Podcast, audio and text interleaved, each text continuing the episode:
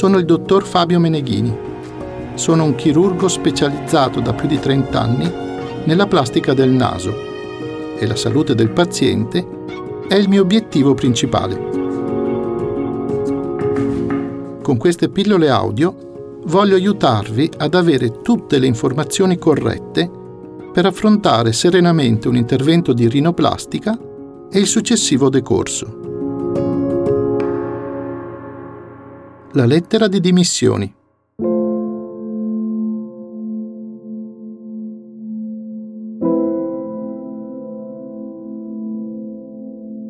Oggi parliamo della lettera di dimissioni.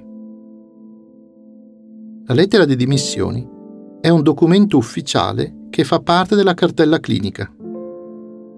Quando il paziente sta bene e si è deciso insieme a lui che può tornare a casa, viene infatti stampata in due copie. Una rimane nella cartella clinica dell'ospedale. L'altra viene consegnata al paziente. In realtà, essendo una lettera, è indirizzata al medico curante del paziente che si prenderà cura di lui, una volta uscito dall'ospedale, qualora ne avesse bisogno. La lettera di dimissioni è un documento importante, ha valore legale e contiene molte informazioni. Qui è scritto infatti che il paziente è stato sottoposto a un intervento, in questo caso la rinoplastica.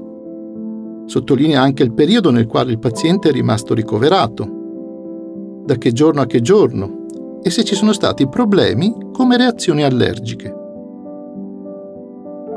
Spiegare bene al paziente la lettera di dimissioni è un compito del medico, anche e soprattutto per quanto riguarda la terapia post-operatoria che deve essere condotta correttamente. Di solito, per la rinoplastica si tratta di una terapia antibiotica. Normalmente prescrivo l'Augmentin, un antibiotico molto conosciuto, una compressa la mattina e una compressa la sera per 5 o 6 giorni. Per i pazienti che non amano le compresse, si può optare per una versione in bustina da sciogliere. Se il paziente fosse allergico a questo antibiotico, sarà opportuno cambiarlo con un antibiotico con capacità simili, ma molecola diversa.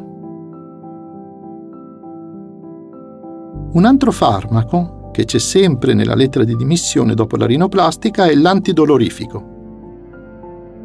Spesso io prescrivo il Brufen 600 in compresse, ma ogni paziente ha un antidolorifico di preferenza con il quale si trova meglio, ha avuto meno fastidi ed è più efficace nel suo caso. In ogni caso, però, è una terapia da seguire non continuativamente, ma solo in caso di effettivo dolore, anche se è bene averlo in casa. Quindi nella lettera di dimissione c'è scritto che lo si prenderà solo al bisogno, solo in caso di dolore e meglio se a stomaco pieno. Altre pratiche da seguire fanno parte della cura post-operatoria del naso più che della terapia in senso stretto e sono legate all'igiene del naso da mantenere nei giorni successivi all'intervento. Un prodotto che consiglio sempre è il Tonimer Spray, un lavaggio con acqua di mare filtrata e sterilizzata in forma di spray che serve per tenere pulite le narici internamente. Quest'acqua di mare viene spruzzata all'interno del naso per 4-5 volte al giorno in entrambe le narici nei primi giorni. E poi alla necessità, soprattutto al mattino, nei successivi 30 giorni. Un altro prodotto da utilizzare è il Tonimer gel nasale. Ancora una volta non è un farmaco, ma un gel, direi quasi un olio, da inserire in piccole gocce all'interno delle narici tutte le sere. Prima di coricarci dobbiamo riempire la parte interna delle narici con poche gocce di questo gel nasale per mantenere morbida e lubrificata la mucosa nasale durante il sonno, quando il naso rischia di seccarsi internamente. Per finire, le narici vanno anche tenute pulite e disinfettate, utilizzando dei cotton fioc imbevuti con dell'acqua ossigenata e passati dove ci sono i punti di sutura, tra le due narici e appena internamente.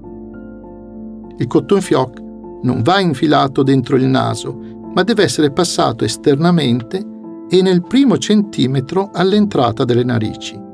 In questo modo, se ci sono delle crosticine, l'acqua ossigenata agisce pulendole e disinfettandole. Una volta passata l'acqua ossigenata, sempre con un cotton fioc, si applica dell'unguento antibiotico.